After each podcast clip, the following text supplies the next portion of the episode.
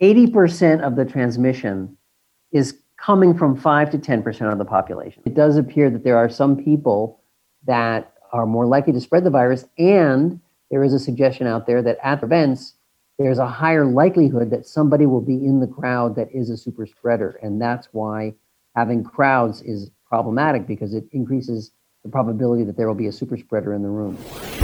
Once we get to the vaccine stage, we have lots of advantages. Programs are tried and true, tested. The providers know how to do it. The systems are in place. Reimbursement systems are clear and in place. Once we get to the vaccine stage, I don't anticipate a whole lot of problems because there's a lot fewer unknowns. We know the system is pretty good at getting vaccine out. It's an unusual thing to see in a company like Pfizer or Moderna that they want to make sure they get to the market when it's safe, not when they're first. That to me shows that there are scientists in charge saying we need to go through each one of these steps because they all have a purpose, not to delay the inevitable, but to make sure that we don't do harm.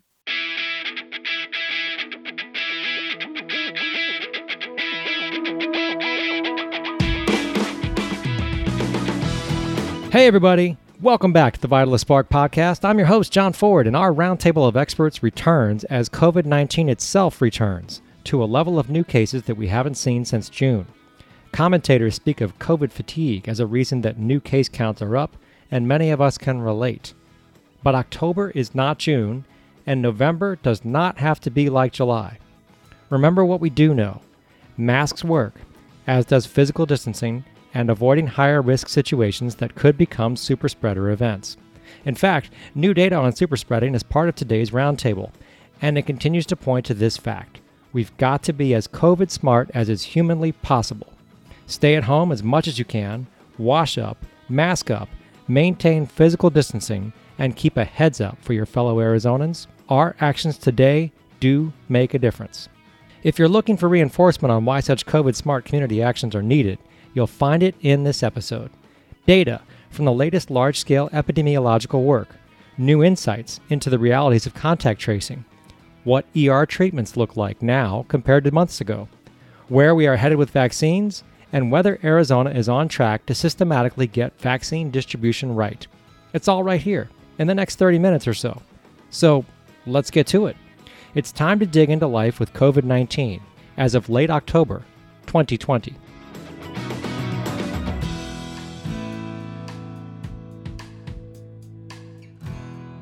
We have our COVID 19 roundtable returning today, just shy of Halloween. Joining us from Arizona State University, Joshua LaBaer. Josh, how are you? I'm great. Good to see you. Thanks for being back. From the Arizona Public Health Association, Mr. Will Humble. How are you, sir? Good. I love October. Also joining us today, the one and the only Dr. Nicholas Vasquez. Nick, how are you, sir? I'm doing great. Let's get started. Josh, you are first because wow. five days ago, you were the one who was quoted as saying, Things don't look so good. They look a lot more like mid June than you wanted them to. Based on the numbers today, how is that statement you made five days ago playing out? I, I think it's still playing out. I think we are definitely in a surge in Arizona. We are not the worst state by far, but today, our seven day trailing average for new cases topped a thousand and it has been on a steady rise since the end of September. So, really, now a month of continuous rise, which means that we are logarithmically growing here. You also said five days ago that hopefully Arizonans knew what would work to keep us from having another surge like June. I do feel that they know what works. Whether or not they're willing to implement it is another question. Clearly, some of them are not. Some people are not wearing masks all the time, they're not spacing not doing the mitigation factors as we'd hoped they would. Nick, is there a view changing for you from the emergency room level? My personal experience is that I've admitted more people with COVID. I'm seeing more of them. It is not like it was in April or like it was in June yet. My experience in April was everywhere I looked, someone had COVID or COVID potential findings. Either they came in for fever or cough, or we would just incidentally find that they had x-rays that looked like covid. It was all over the place uh, everywhere i turned. June was like that but 7 out of 10 on the scale. Now we have had an increase in number of patients that we're seeing with covid. That started about two weeks ago. And so it is slowly getting more active.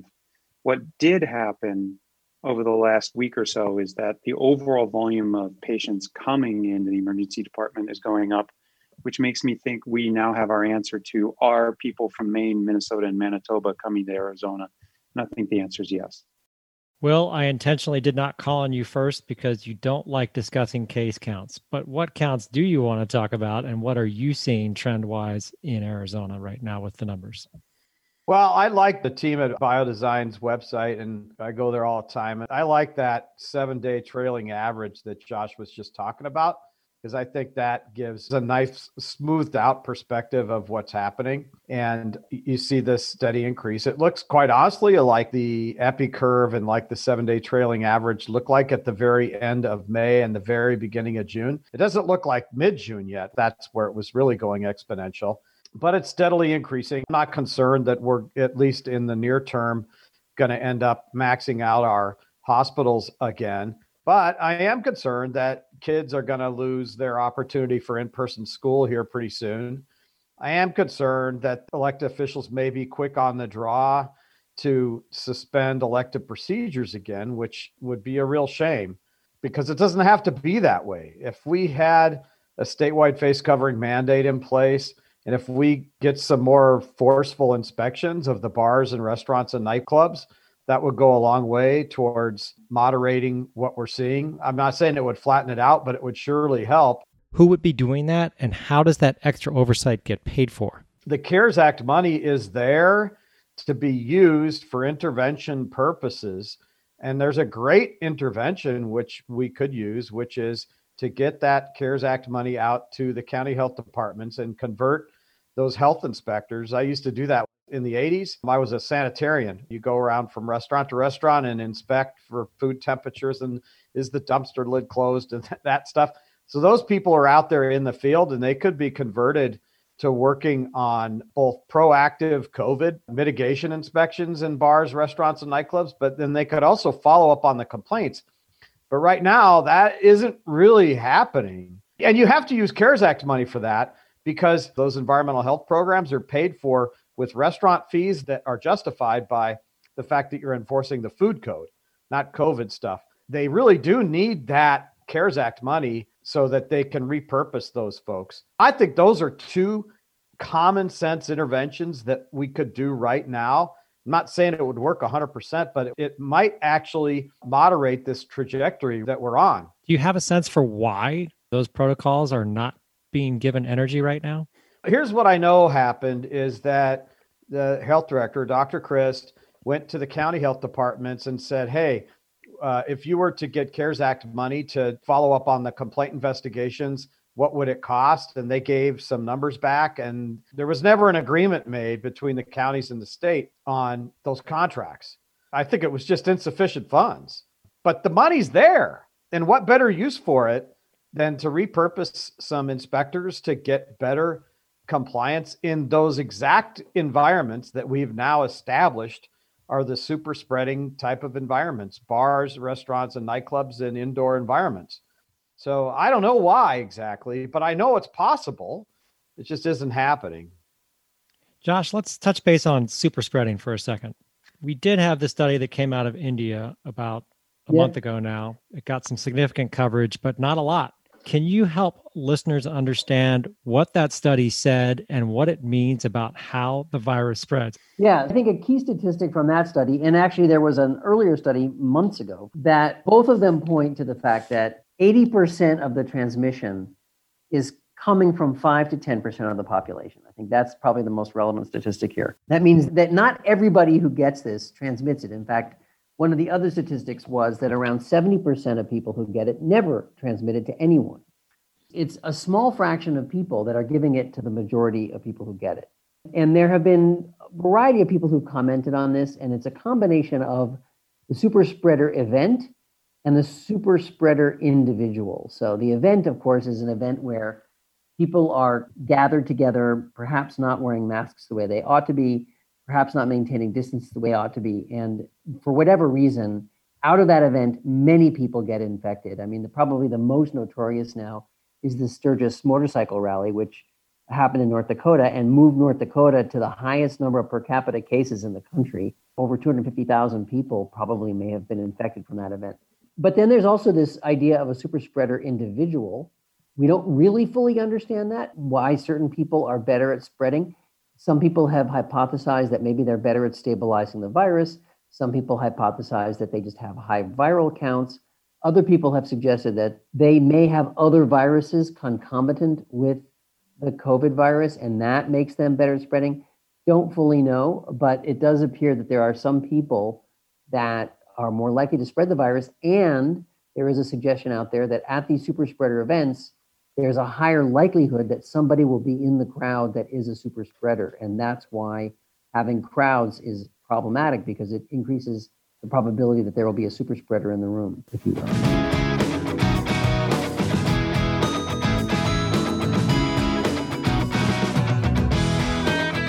Nick, there really is no way to identify a super spreader. Not at all. I would compare this to how SARS 2 or COVID 19 is different than SARS 1 and MERS. With SARS 1 and MERS, people got deathly ill quickly, and you could identify cases very quickly. The COVID 19 case definition beyond I lost my sense of smell and my sense of taste is very non-specific. I got a fever, I feel a little fatigued, I don't feel good, I got a cough. It's not super accurate. The one nice thing is that COVID is a lower respiratory, which means it's not runny nose, it's not sinus pressures, it's not stuff like that. So you can start to rule it out. But majority of these people, maybe nine out of 10, walk around completely asymptomatic especially during the time when their viral load is the highest, where they're going to spread it the most. It's just this really difficult place that we've been in hospitals since March, which is universal masking for all. Assume everybody has it because you'll never know until about 14 days later who does. And we're still in the same boat. Yeah, sounds like we should have face coverings and we should stay physically distant from each other. Does that sound like a plan? Will Humble, since the last time we spoke on this podcast, on this roundtable, your colleague Dr. Bob England and you issued a blog post about contact tracing. Give us an update on what that post was and how it differs from what most people think of relative to contact tracing. This came out of an idea that Dr. Bob had after reading an article in The Atlantic about exactly what we're talking about here super spreading. That made him really start thinking maybe this retail kind of contact tracing that we're doing isn't the best way to deal with this kind of virus, given the way it has these big giant boluses of super spreading. Maybe we need to think about it differently. So that's what that blog post is about that Bob put together. And basically, the idea is maybe we ought to be thinking about this as when we get cases, let's say there's a football game last night at Cardinal Stadium. It was limited capacity. But let's just imagine for a moment that there were some cases that came out through case investigations from the tailgate or from the football game itself. Then he was thinking, well, instead of saying, do this retail, who were you around for 15 minutes within six feet or more, kind of contact tracing to say, hey, if you were at the game, then you were potentially exposed. So think of it as more of an event type of contact tracing rather than a retail person to person.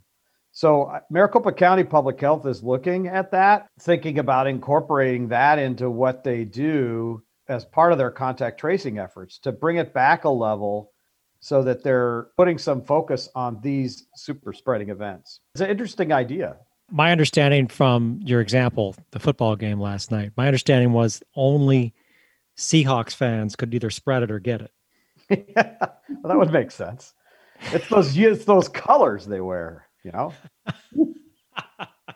Are we doing contact tracing? I can't tell you the number of patients that I've had that have turned positive, and the only reason I find out about it is because I keep track of them, and I find out after the fact. To date, never, zero, been contacted, notified, warned, or told, hey, by the way, that person you treated turned positive for COVID. None. Will then Josh. But here's my understanding about what Maricopa County is doing as an example.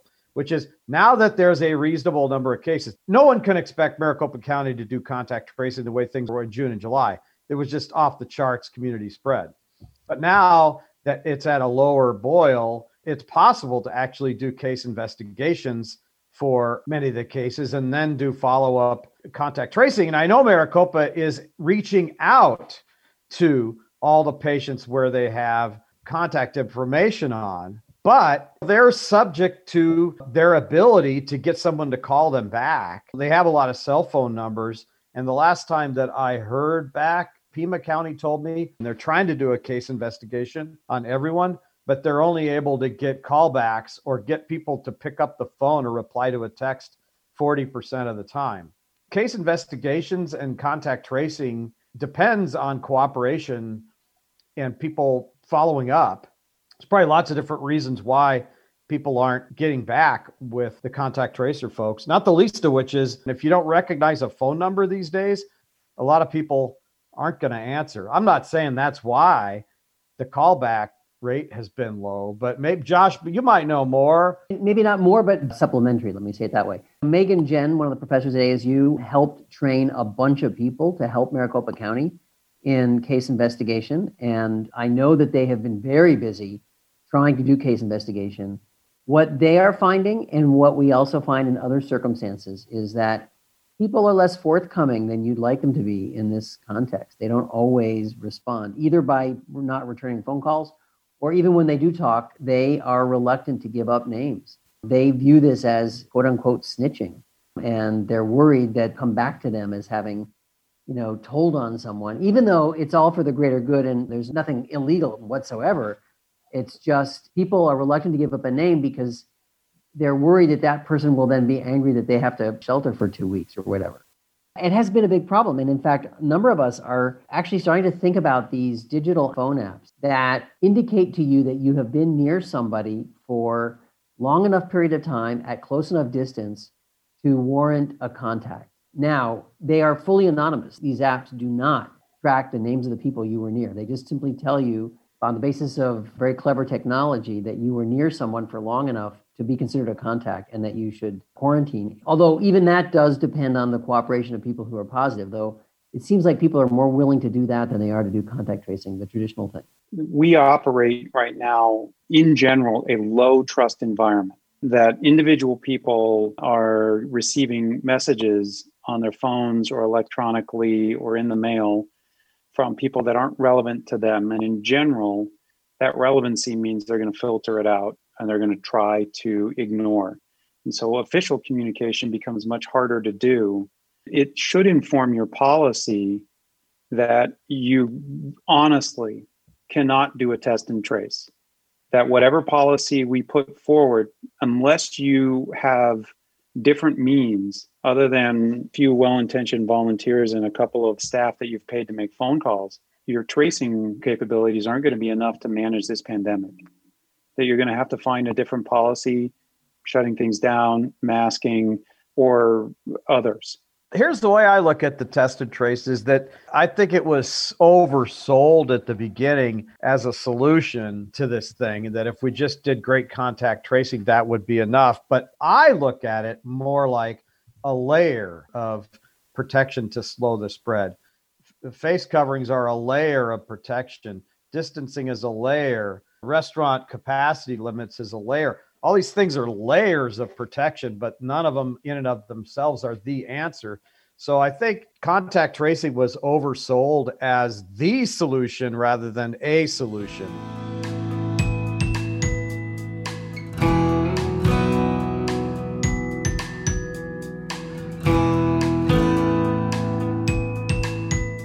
don't forget the importance of testing itself. I'm a big believer that the testing itself is an intervention.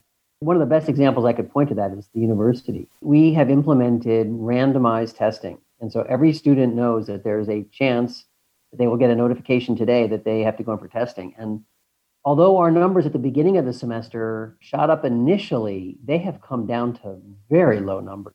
I, in part, attribute that to the fact that everybody knows that they could get tested and people are pretty well behaved. And of course, we do have a lot of mitigation and factors in place at the university, but our numbers are well below the community So, as a parent of an ASU student, I will ask this question Is the amount of emphasis that's being put on testing at Arizona State University actually possibly leading students to believe that they don't need to isolate as long as they continue to test? No, no. Students understand that they need to follow the other mitigation factors. In fact, that's emphasized repeatedly as well.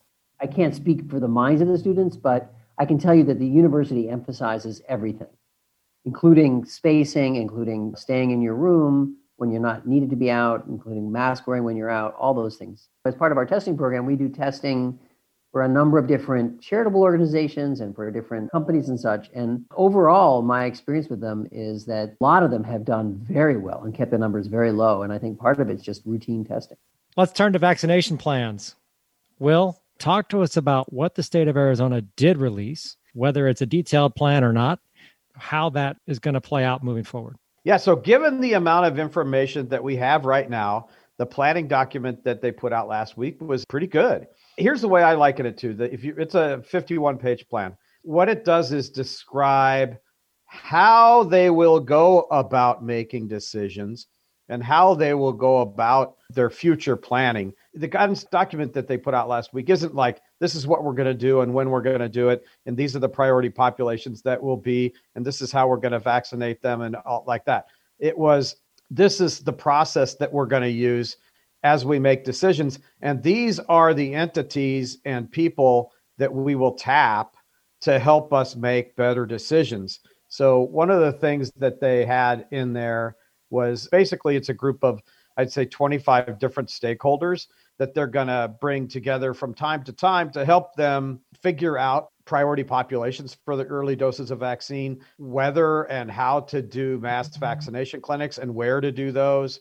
So it's not saying where they're going to do it, but how they're going to do it. I was pleased that in the document they will be leaning heavily on the county health departments because one of the things I had feared is that would be kind of a top-down planning document because that can tend to happen in state government sometimes. But instead, it talked about how the county health departments are going to be really key critical partners. And that's great because county health departments know their communities best. They have a lot more granular retail detail in their communities. So that was good. And I want to give a shout out to one thing that was in the plan, which I loved their academic partnership between ASU and the state, looking at doing some GIS mapping and hospital discharge data analyses so that they could get more refined information to the counties so that they could target mass vaccination activities, basically to better inform their decisions, which is great. I've always loved to see partnerships between county and state health departments and academia because truly it's a synergistic combination. I don't know if that's a biodesign thing or if it's some other folks at ASU that are that particular one may be other folks. Certainly biodesign has now developed very pretty strong relationships both with the county and with the state. We're in touch with them constantly now and we're glad to see that they're embracing the university. The next thing after this planning document we'll find out what happens in the phase three trial data. We'll see what happens regarding emergency use authorization or full approval of vaccine we'll see what cdc says about the priority populations we'll know what the cold holding temperature requirements are which is what we'll need to know for the logistics of right. how to get out the vaccine. And then you could expect to see the state, I think, put out an operational plan. Yeah. That's the plan with the who, what, when, where, and why. Can you talk a little bit more about that, the cold chain required for the vaccine? Because there are certain parts of this state that lack for infrastructure. The different candidate vaccines have different cold chain requirements. So yeah. I think it's the Pfizer one is negative 70 degrees centigrade holding. The normal freezer in your house is zero cent Fahrenheit.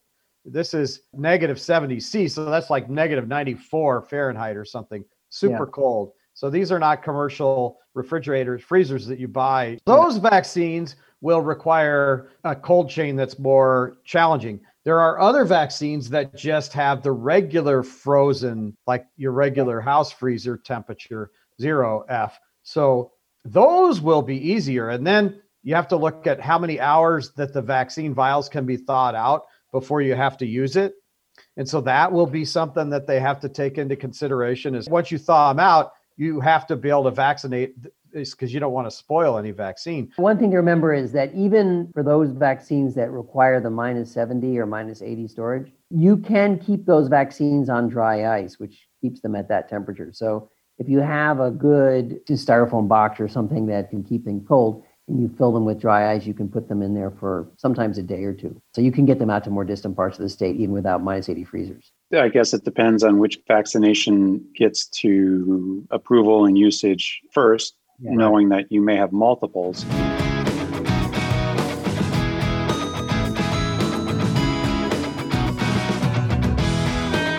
So there's two other issues with vaccinations that kind of come to mind. And the first is how do you keep track of who got what vaccine if there's multiple vaccines? And then second question is how do you establish trust in the populations that you absolutely positively have to get it out to who currently have a low level of trust that the vaccine will either be safe or that the people making decisions consider folks like them. The answer to the first one's easy. Arizona was on the forefront of vaccine tracking. When Governor Symington was in office way back then, his wife was big into childhood vaccinations, and there was a lot of effort in state government put into building the ACES system, which is Arizona's vaccine tracking system. And so the plan that was released last week talked about using that ACES system, which was designed for kids, but you can put adults into the system. And I think even it's been expanded to adults anyway now. So we have a way of tracking in the ACES system who got what vaccine, and you could put Pfizer vaccine or Moderna. There's a field for that. So that one is pretty easy. We've got the infrastructure. Yes, there's users' IDs and passwords, and there's this things like that. But most providers who do vaccinations, like the ones in the Vaccines for Children program and the pediatricians and the community health centers and the like, they know how to use ACES and all. So there'd be some training if there's people that are giving these vaccines that don't use ACES now. And then the confidence in the vaccine, how do you do that? I think it's important to A, be super transparent about the results that are in the phase three data so that those are publicly available and transparency tends to build trust. And then B, go through full approval and don't go out with mass vaccination clinics under emergency use authorization, then you haven't gone through the fine tooth comb of the data that happens during the FDA approval process. I think some confidence will come back once the elections are over and people feel like there's a little bit less politics in it. You're absolutely right. And I think everybody's committed to going through the full process. So. Nick, as the guy who could be in the room when the plunger gets pushed on the vaccination, do you buy that?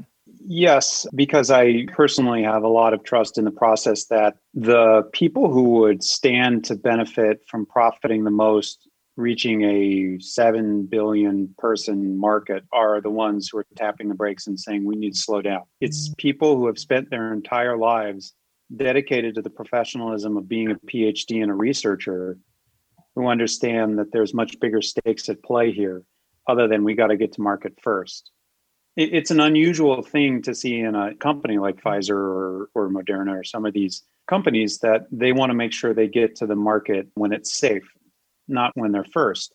That to me shows that there are scientists, at least in charge, saying there are steps we need to go through, and we need to go through each one of these steps because they all have a purpose, not to delay the inevitable, but to make sure that we don't do harm. You can't give a vaccine without engendering an immune response. And that immune response, inevitably, when spread out over an entire population of people, will result in some cases of Guillain Barre and some cases of other immune complications. As a council member of the American College of Emergency Physicians, expand your view beyond yourself and talk about what what your profession is mm-hmm. looking at in terms of vaccine confidence and thinking about the people that you are directly in contact with, the general public. Well, it's going to come out all as a tumult because there's a lot in there. But what we are expecting out of a vaccination is that the people making the vaccine adhere to the highest level of scientific standards. Because once you start giving this vaccination, there's no going back. You can't take that vaccine back. It's like doing a surgery. You own the outcomes. You're not going to be able to undo the impact that you've made. So we at one level are saying you need to get this out as quick as possible. And the other level, we're saying you need to take as long as you need. We're aware that the trend in cases is going up. We expect this winter to be bad. I personally expect Arizona's winter to not be quite so bad because people get to go outside during the winter rather than be stuck inside. But that's a whole nother thing. The college is concerned that there's going to be a bad winter, but we are, me just speaking, we are resigned to the fact that that's already baked in the cake, that we are on a path that is not something that we can avert yet, that we are in for a tough winter one way or the other. And we are we sort of prepared and ready for it, but we are in mourning. And so for the American College of Emergency Physicians specifically, we are mourning one, Dr. Lorna Breen, who was medical director for an ER in New York. And in the middle of the pandemic, she got COVID, recovered, and went back to work. Her particular ER was one that was very hard hit to the point where they were running out of oxygen coming out of the wall they were using oxygen tanks for COVID patients in the waiting room, and those oxygen tanks were running out of oxygen. They had people die in the waiting rooms for lack of oxygen. And post COVID, she came back, was working a lot of shifts, 12 hour shifts, wouldn't go home because she's the medical director, and her people were working long hours anyway. And she committed suicide. It was too much for her. Her family noted that her demeanor had changed. This was a woman who had never met a challenge she couldn't overcome. She was into being a medical director because she really liked her staff and she dedicated herself for her staff. And when she couldn't fix the problem, this is the story we're telling ourselves. We think that it was too much for her. She had been treated with psychiatric treatment, she'd been to counseling, been hospitalized for depression. But after the hospitalization let go, she chose to take her own life we are talking amongst ourselves about how we need buddy checks. We need to stay with each other, pick each other up, and to see each other through this winter that we expect to come.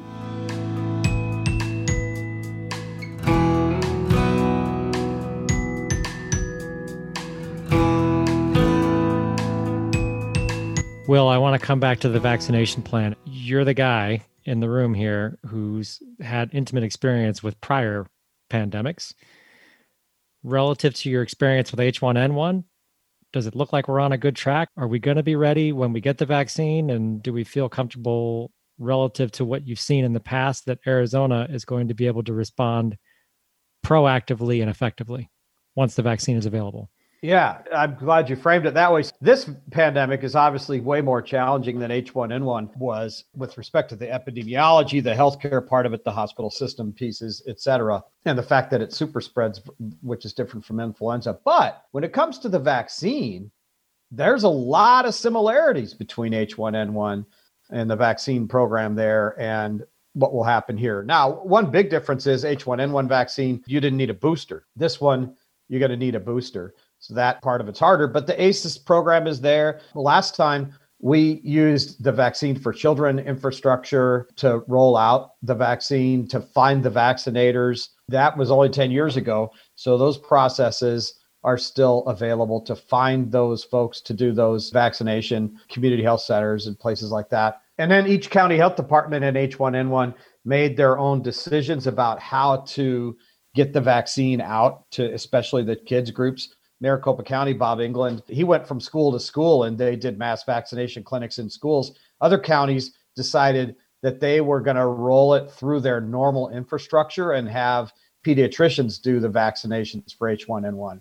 But once we get to the vaccine stage, we have lots of advantages. There's not a big box of unknowns when it comes to the vac vaccine programs are tried and true, tested. The providers know how to do it. The systems are in place, reimbursement systems are clear and in place. There's some decisions, obviously, that you have to make about which populations go first. There's going to be some logistics that come out of the cold chain requirements and that kind of stuff. Once we get to the vaccine stage, I don't anticipate a whole lot of problems because there's a lot fewer unknowns. We know the system is pretty good at getting vaccine out. I'm in agreement with everything Will said. I'm hopeful that people have a good plan in place and that we know how to do all this. We certainly have demonstrated that in the past. And we can get over the, the distrust issues and the concern issues. I think we'll get adoption and people will start doing it. And remember, part of this, how deep we need to go into the population will depend a lot on how effective the vaccine is. Hmm. So, back of the envelope calculation, let's say we need to get to 65% immunity so that we're at herd level. And we're going to achieve 15% of that, let's say, with natural immunity. Those are people that get infected and recover. So that means you need another 50% of the population to get immunity through the vaccine. That's a function of how effective the vaccine is times the percentage of the population that you can get vaccinated. So, if, for example, the vaccine is 70% effective, then you need to vaccinate 70% of the population because seven times seven is 49, gets you half plus the 15% of people that recovered after natural immunity. But if we're lucky and the vaccine is 80% effective, then you could get away with six times eight is 48, about 63% of the population getting vaccinated. But the vaccine might not be as effective. It might be 60% effective. And that would mean you have to vaccinate 80% of the population. So a lot is going to depend on what it shows in the phase three trials on how effective these different vaccines are. And that will give us a clue about how many people we need to get vaccinated. Train leaves Albuquerque at five, yeah, traveling 80 miles an hour. I know. I was just going to say, Josh surely has an algorithm for all this. That sounds about right, though. I mean, I think, you know, they're all ballpark figures and they're really, and of course, it's not just one vaccine. There's going to be mul- there potentially multiple vaccines. And I don't think we're going to have enough of any one vaccine to hit everybody. So we may have to count on getting back to your train in the station, right? There might be 80% of this vaccine and 40% of that vaccine. And, you know, there'll be mixtures, right? Trains A, B, and C lead from. I think this brings up a very active debate that's going on right now, which is how do we get to the end of this and what does normal look like at the end of it? a lot of people have thrown out that we need to get to herd immunity, but I've heard people saying afterwards, well, herd immunity isn't the end. It just means that you start to go down in the number of people that are vulnerable to infection. So the overall infection goes down. So my question is this Is there a risk of, on one part, flattening out the curve too much to where we end up with endless rounds of epidemics versus should we just pull off the band aid and go to herd immunity? And then once we get to vaccinated herd immunity, what does it look like? I don't think that we should expect to get to a place where there's zero risk of spread of this virus. We're not going to get to like where this is like measles, but we'll do better than, say, influenza, because influenza has these big antigenic shifts, which was why we have to create a new vaccine every year. So I think it'll be somewhere in between where there's sporadic spread of this virus for a long time, but not such that it jeopardizes the hospital system and overwhelms the system. And the other thing is, treatments will get better over time. The scientific method has been churning away at this for six months now. There's some answers that have come out of it, and there will be more. Look how treatments improved. I'm not talking therapeutics, but like drugs, but treatments really improved. You guys have figured out no, let's not intubate people, not put tubes in throats right away. Let's not put them on vents. There's other things we could do. So things are getting better on that way. It's sobering to think that the primary thing that we did to improve mortality in COVID was stop hurting people. Our primary intervention was we stopped making it worse and we started doing nothing. Literally, what do I do for my COVID patient? Well, do they need oxygen? No. Well, okay, nothing. Well, if they need oxygen, what do you do? Give them oxygen. The other thing that we've learned is you don't need to intubate them because you can do what's called prone you can put people on their front, whereas normally folks will lay on their back or sit upright. Mm. The, whatever particular reason, the inflammation in the lungs really shrinks the lungs in the bases and in the back. But if you put people sort of laying on their chest, and I've done this for patients who are hypoxic on a high level of oxygen, it inflates and starts to perfuse different parts of the lungs where, boom, all of a sudden your guy is now 98% on two liters where he was 88% on 15 liters. I have watched that happen in within like five or 10 minutes. It, it's crazy, but we've stopped hurting people and that's helped us to make people survive. So is that a VQ mismatch type thing that you're doing? Completely. Yeah, oh. it, it completely. So I had a family member get it and ended up almost in the ICU. And I talked with the intensivists and I was kind of trying to work through it. And they were basically saying, look, this person may be borderline hypoxic, 89% on 100% non rebreather. Like their oxygen saturation may still be low, but are they confused? No. Are they looking short of breath? No. Well, then we tolerate the hypoxia. That's been the biggest change that we've done in the six months that I've been treating this is the the pulmonologist and the intensivist have started to tolerate hypoxia depending upon how the person responds to it. Don't treat a number, treat the patient. Right. We've thrown everything at the wall to see if it sticks. We've thrown zinc, uh, hydrochloroquine, we've thrown azithromycin, we've thrown Decadron, we've thrown uh, remdesivir, and we've thrown uh, convalescent plasma. And almost all of the data has shown that only one thing really helps in that treatment, and that's the Decadron for people who need oxygen.